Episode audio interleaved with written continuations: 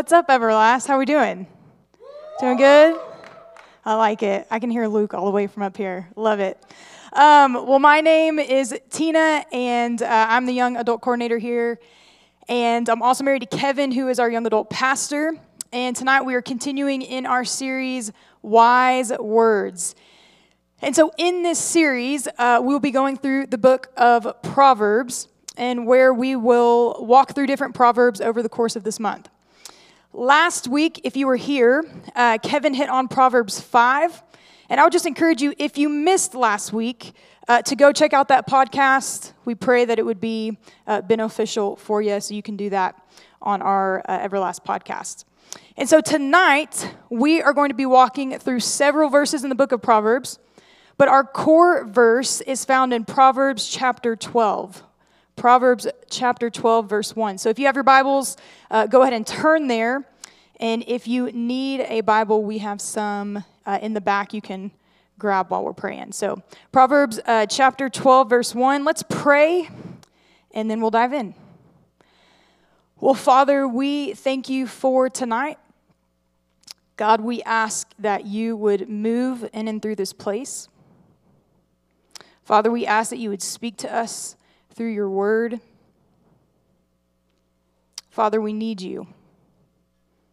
Father, I pray that your Holy Spirit would convict where conviction needs to take place. And Father, we ask that your Holy Spirit uh, would fall in this room tonight. Lord, we love you. We need you. And we ask all these things in the mighty name of Jesus. Amen. Well, uh, when I was little, there were several words that were not appropriate and that I was not allowed to say as a five year old. And if those words were said, then I would get in trouble, right? I'd get grounded or not be able to do something that I wanted to do, or my parents would, you know, uh, take something away. Or usually, um, my rear end, if you will, would get tore up the good old fashioned spanking. Can I, can I get an amen? Or there's some people who, yeah, yeah, yeah. I get some empathy to can attest to this. Y'all have been on the recipient end, right, of many of those not so fun childhood moments, right, where you put on as many jeans as you can so that it hurts less. Amen. Listen, but if I said or got caught saying specific words that I wasn't supposed to, that it was going to go down. And one of those words that we were not allowed to say and was not considered a nice word started with the letter S. Now, many of you in the room right now are thinking of a lot of different words, so let me just quickly say and spell out the one I'm talking about S T U P I D. Stupid, I know. Bad word. Especially when you're five right? It was that word stupid that I was not allowed to say. And what's crazy about that word is in the wrong context, it's not a good word to use, right? Uh, usually it is used in a way that is demeaning or unkind. However, in the right context, it's a totally appropriate word to use. In fact, Proverbs 12, verse 1, our core verse for this evening says, Whoever loves instruction loves knowledge, but he who hates correction is stupid. Now, let me be clear here. Is the Bible actually saying that if you hate correction, that you're stupid? Like if you reject correction, reproof, or rebuke, that that, that individual is stupid? Well, before we answer that, it's helpful to know what that uh, word stupid means. The Hebrew word uh, for stupid is ba'er, and it's translated to mean foolish, stupidity, senseless, and brutish, which means one who lacks intelligence. So, so knowing that, going back to our question, is the Bible saying for those who hate, meaning they despise, reject any form of correction in their life, any form of rebuke or reproof. Is the Bible saying that they are senseless, foolish, one who lacks intelligence, is stupid? Uh, yes, it is. It, and it's pretty clear on that. In fact, other verses that affirm this are verses like Proverbs 15:5. A fool despises his father's instruction, but he who receives correction is prudent, meaning wise. Proverbs 12:15 says, "The way of a fool is right in his own eyes, but a wise man listens to advice." And by the way, that word fool is translated as someone who despises wisdom, someone who despises advice or correction. It's someone who is right in their own eyes. And, and what's interesting about those verses is that for some of us in the room, when we hear, hear the word fool, we're good with it, meaning it's not as offensive. When the Bible refers to someone who is a, fool, we, we hear that and it's not as shocking uh, of a word. But when we hear the word stupid, that when the Bible refers to someone based off their actions is stupid, we get offended. When in reality, Proverbs 12:1, Proverbs 15:5, and Proverbs 12:15 are essentially saying the exact same thing, which is this: that the Bible is speaking very, very clearly on the extreme importance of receiving correction to the point that it would use words like foolish and senseless and stupid. So, Everlast, I just want to start off by asking this question How well do you receive correction? If you're taking notes, you can write it at the top. How well do I receive correction? And here's what I specifically mean by that. If someone were to approach you and correct you on something, what is your initial response? If someone were to rebuke you or call you out on a sin issue that, that's going on, how do you respond? Or maybe it's not even sin. Maybe it's someone correcting you on how to do something better.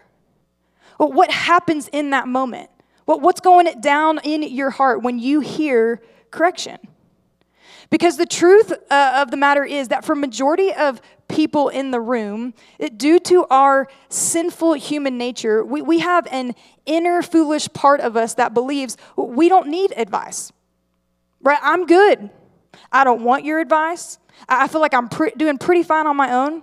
And listen, if I need advice, the, the Lord's going to show me. But did you know that one, uh, that one of the ways that God uses correction in our life actually, most often, the way that God corrects us is through his people, uh, through brothers and sisters in Christ.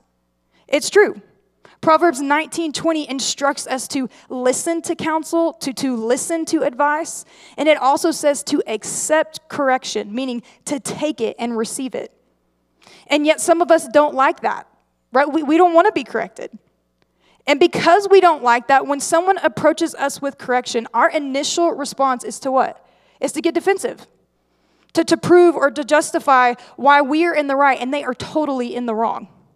Right? It's that inner lawyer that starts to come out, and we start to get frustrated or worked up or often easily offended. When, when some of us hear correction, and when some of us hear correction, we are totally crushed by what someone just said like crushes us to the point of worrying or obsessing over what they think or being so distraught to the point that uh, we end that relationship or friendship and no longer associate ourselves with that individual. Everlast, what is your tendency? What is your typical response when someone approaches you with correction? Because listen, how you answer that question is going to show what you believe about receiving correction, and it's also going to show what you believe about giving correction for that matter. It, your response is either going to show that you believe correction is a good, biblical, healthy, and much needed thing in your life, or that receiving correction is bad, not needed, and only creates tension and animosity in your relationships. How you respond to correction says a lot about what you believe about correction. And so, if you're a believer in the room, it's extremely important to know what the word says about this topic of correction. If we believe the word is good and it's active and it uh, brings life and it's true, that then what the Bible says about correction should shape how we view correction, what we believe about receiving correction, and then therefore how we respond to correction. So if you're taking notes, here's the outline for tonight. As we look to the Word of God, we're going to answer three. Uh, we're going to answer three things specifically regarding correction.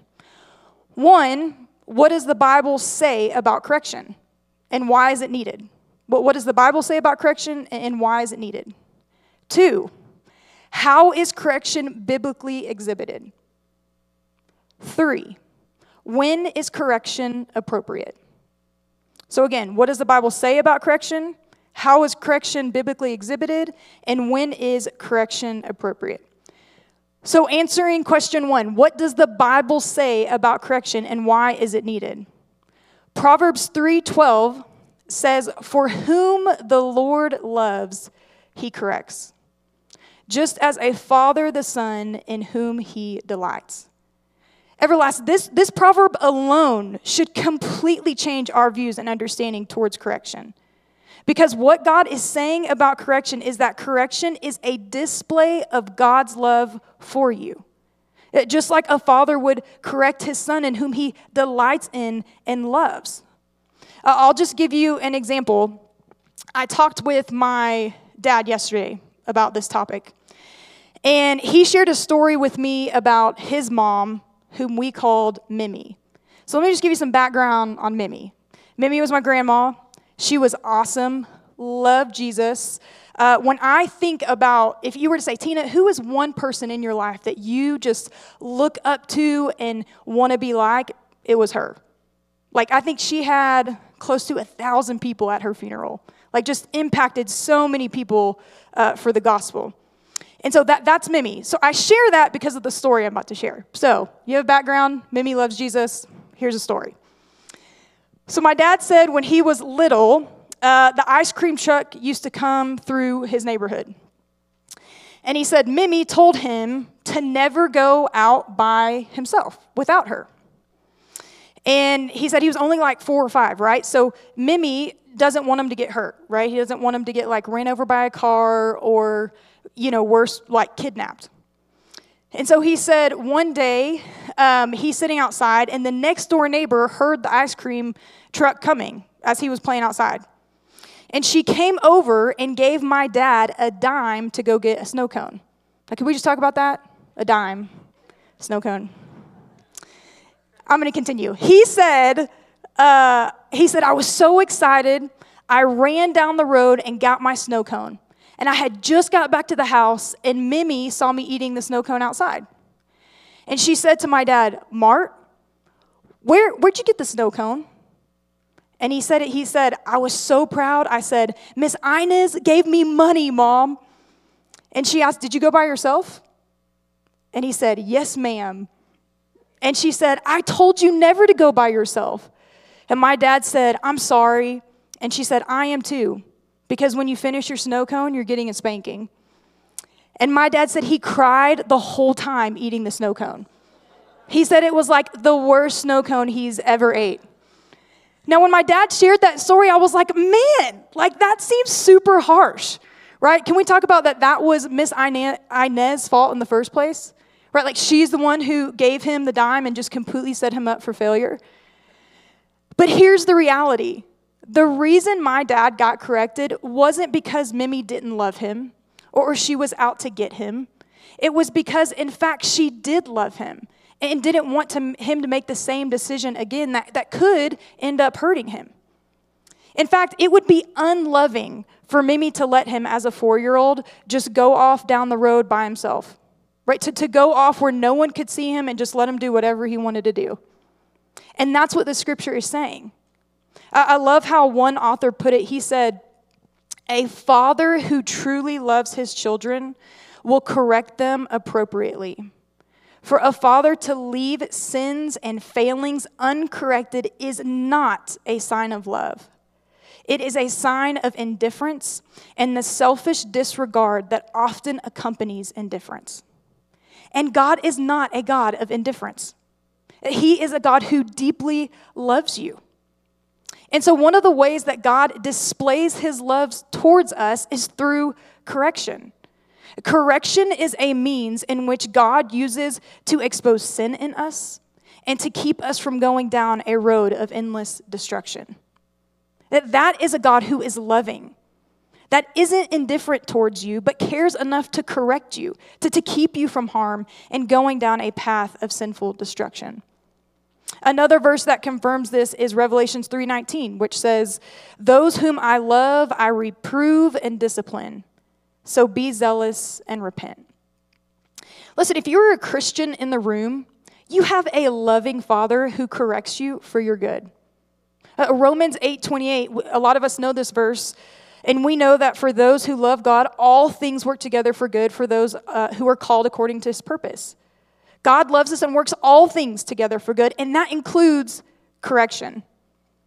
And so, if God, in his loving kindness, shows us his love by, by correcting us or rebuking us, then listen, how we view correction should be through the lens that correction is a good, healthy, biblical, much needed thing in our lives, and therefore should change how we respond to it.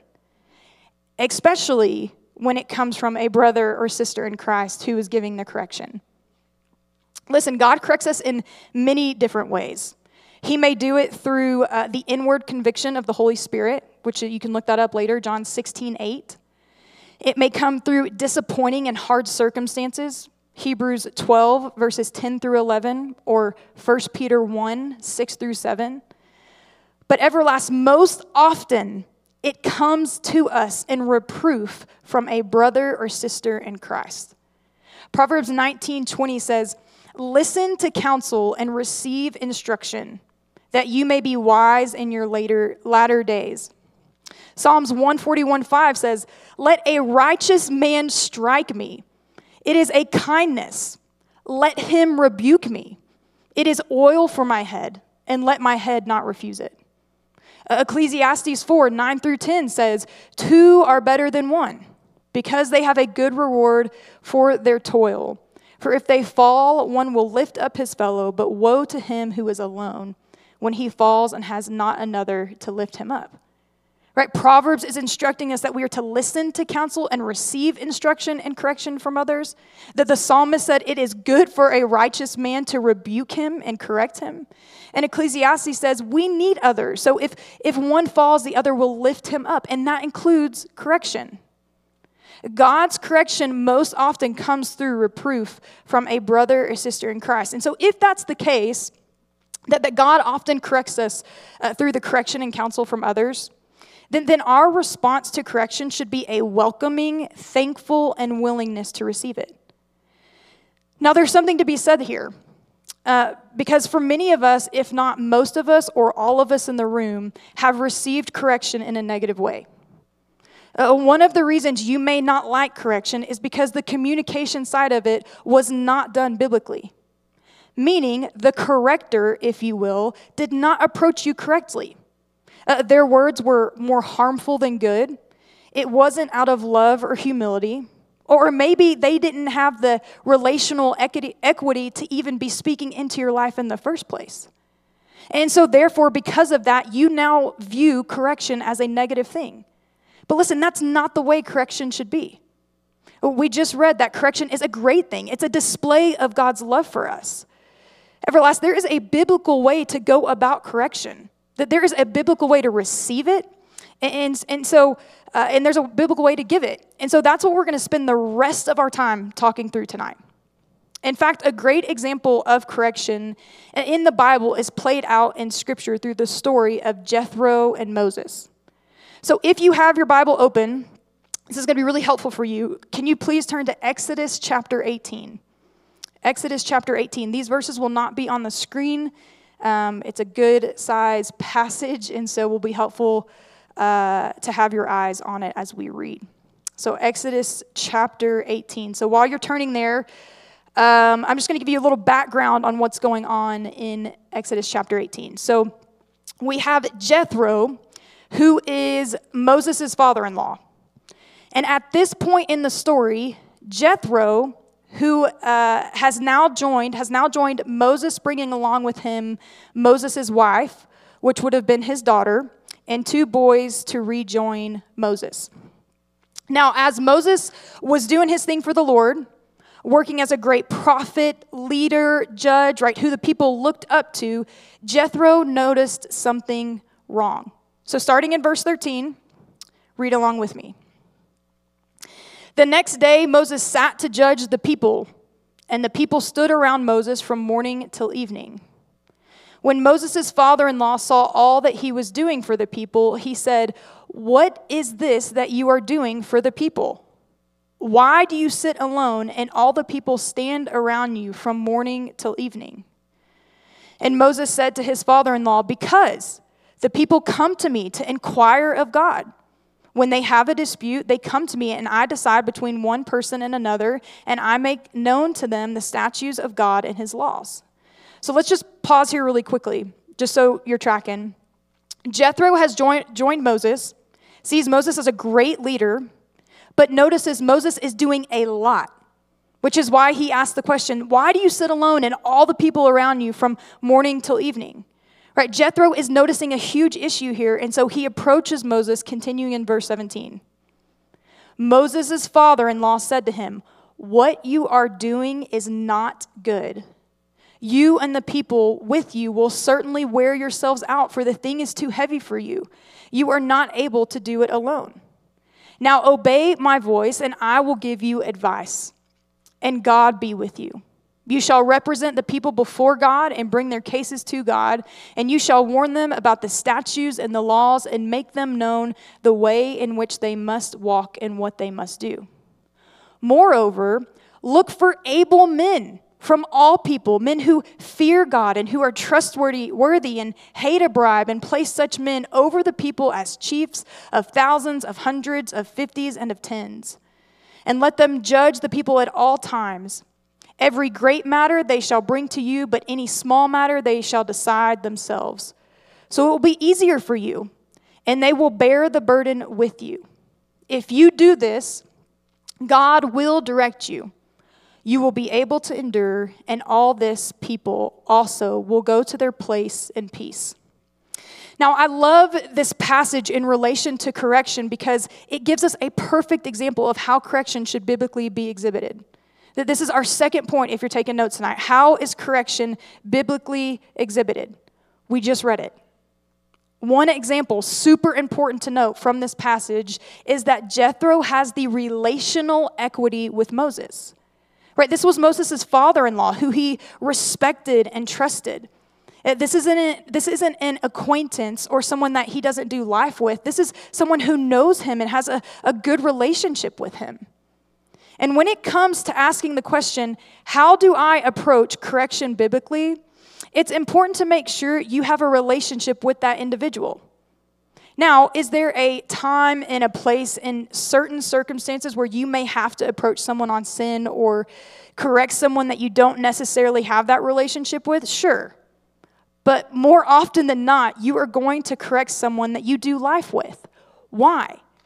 Because the more you do life with someone, you are able to see more of their sin and flaws and areas that may need to be corrected.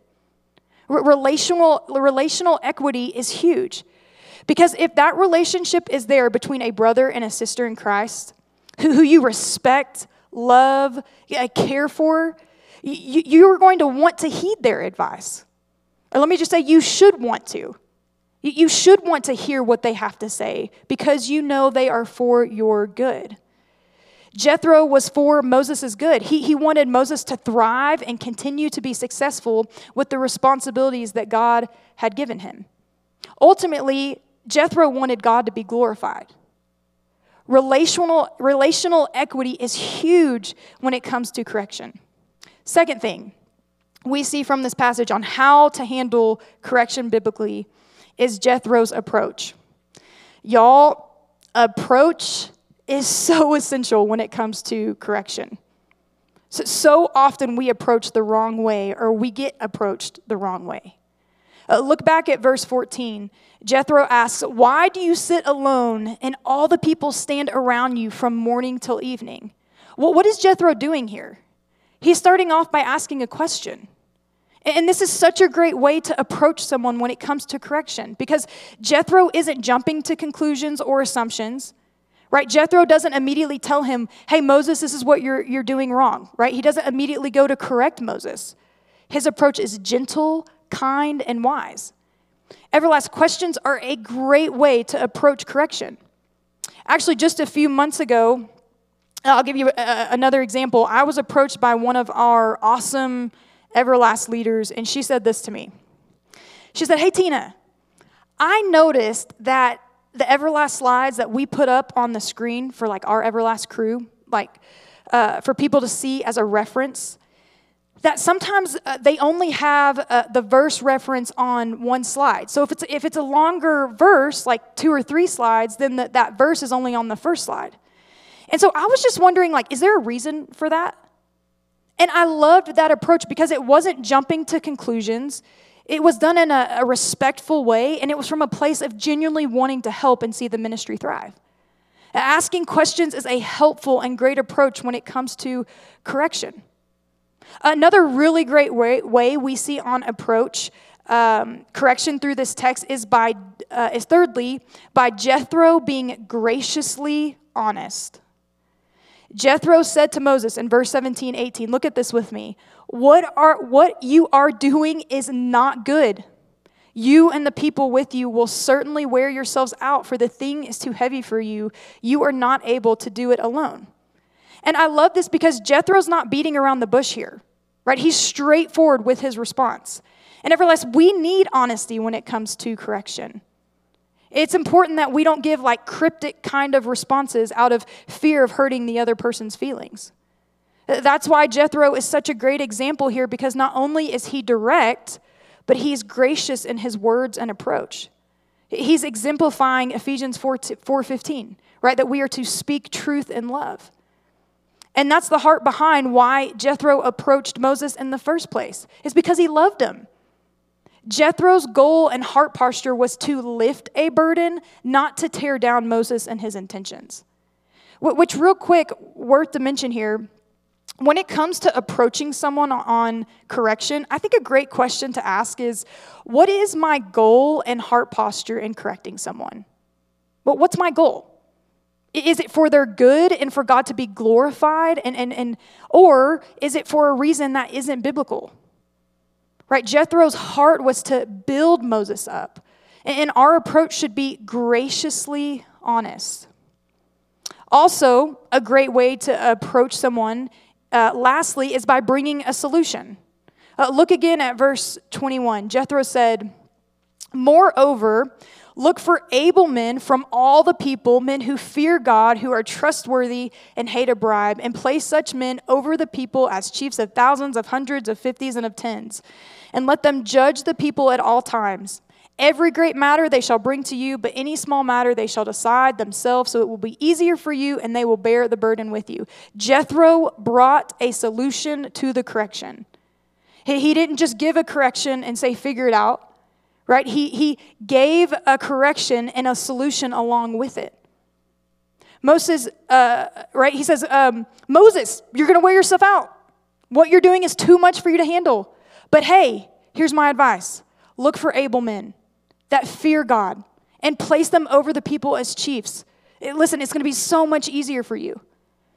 When it comes to approaching someone uh, having relational equity, asking good questions, bringing gracious, uh, being graciously honest, and coming with a solution is huge. And it's not only going to help give biblical correction, but it's also going to make receiving that biblical correction so much easier on the receiving end of that. That's how you approach someone with helpful and biblical correction. Now, what about the receiving end?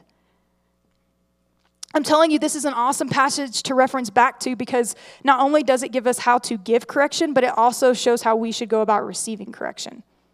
Moses was on the receiving end, right? He was the one getting corrected, and look how he responds. One, he listened.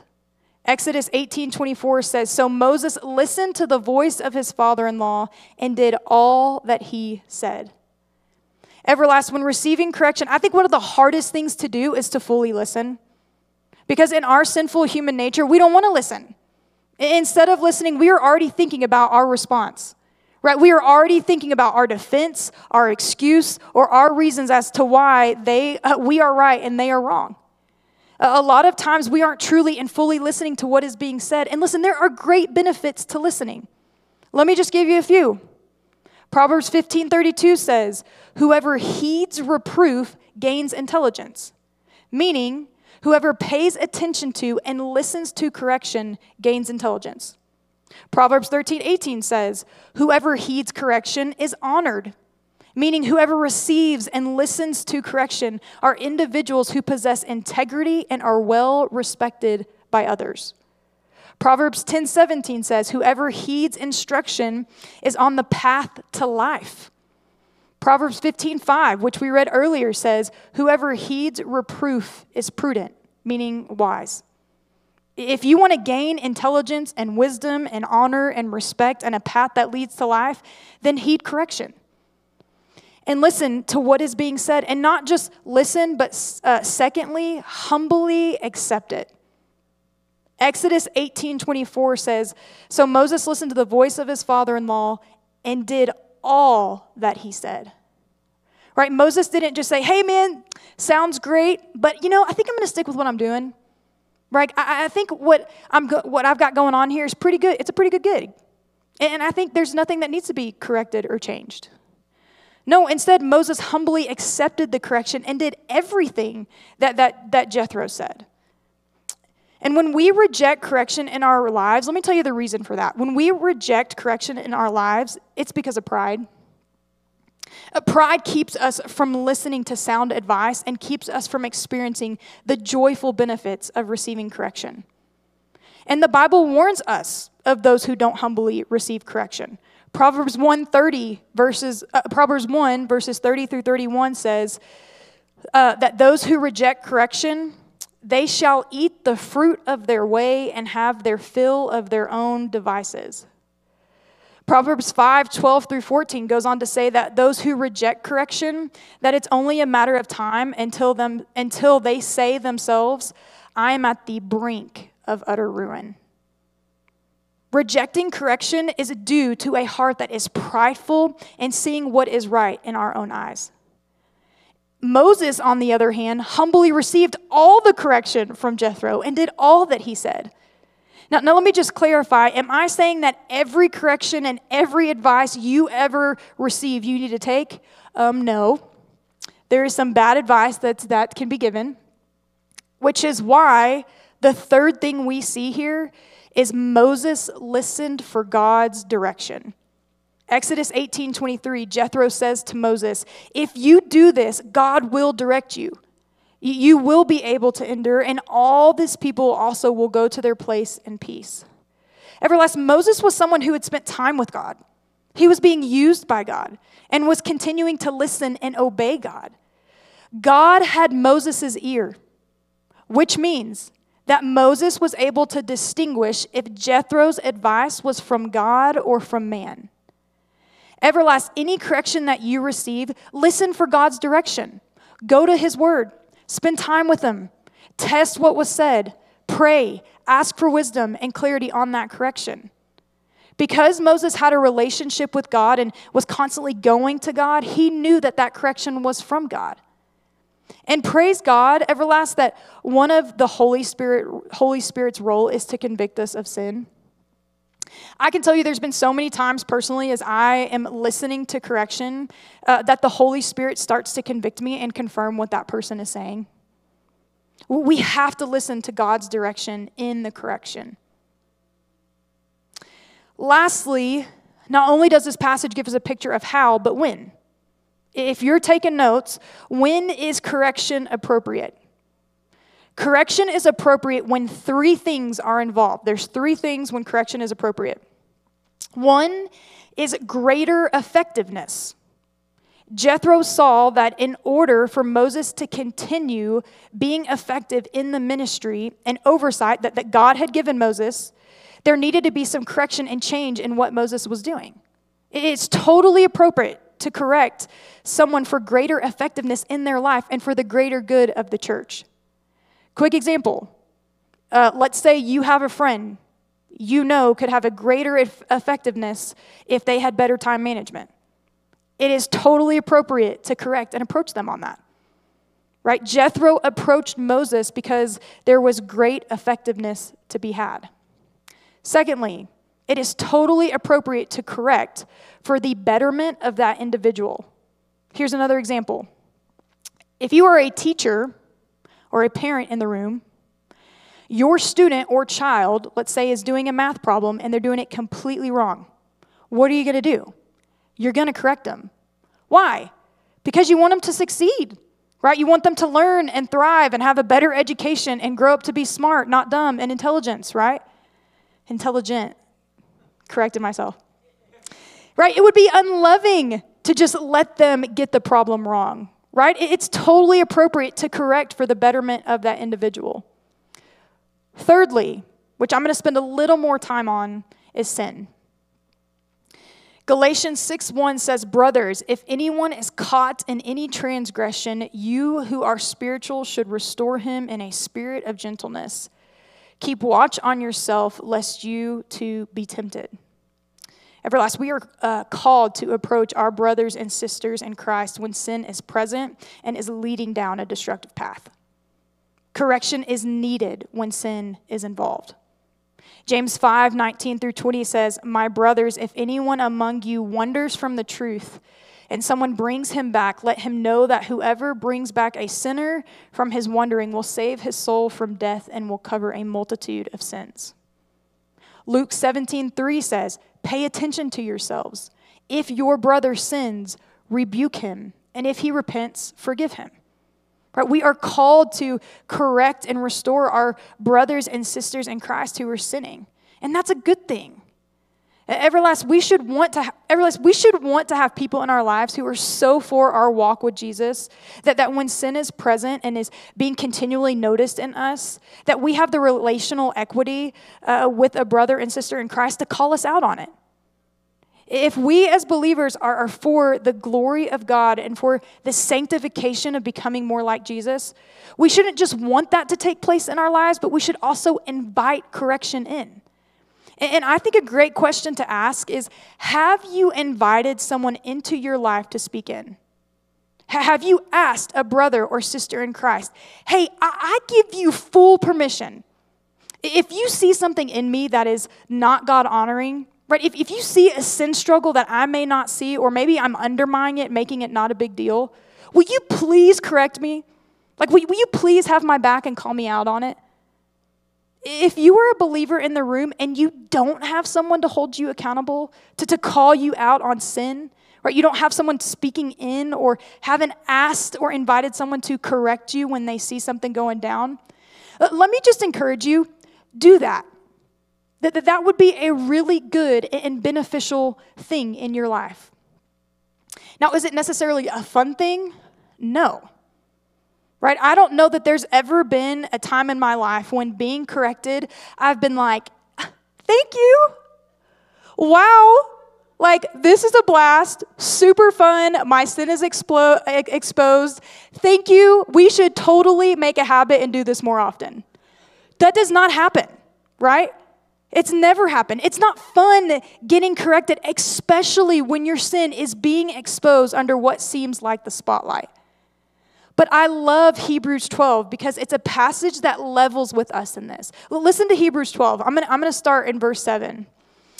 It says, It is for discipline that you have to endure.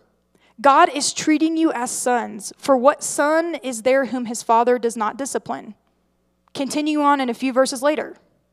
For they disciplined us for a short time as it seemed best to them, but he disciplines us for our good, that we may share his holiness. For the moment, all discipline seems painful rather than pleasant, but later it yields the peaceful fruit of righteousness to those who've been trained by it. I love this passage because God is leveling with us saying, for the moment, all discipline is going to seem painful, right? It's not to be pleasant. It's not to be fun. But it goes on to say that later it yields the peaceful fruit of righteousness to those who've been trained by it. When we are being corrected due to sin, it's for the purpose of holiness, that we may be holy and bear the fruit of righteousness in our lives.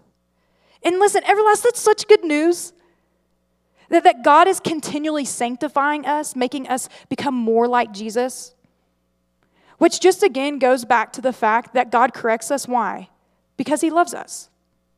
That that correction is actually a good, biblical, and much needed thing in our lives. If we want to become more like Jesus, correction is necessary. And Everlast, our prayer for you tonight is that you would leave here embracing correction. That, that you would leave here instead of like cringing at correction, that, that you would leave here embracing it. That, that you would see correction, listen to this, that you would see correction through the lens of a loving and caring act of display by the Father who is correcting you for your good and making you more like Jesus. Everlast, would we be a ministry that embraces correction and biblically receives and gives correction for the purpose of what it was intended for God's glory, our good, and our sanctification? Amen. Let's pray.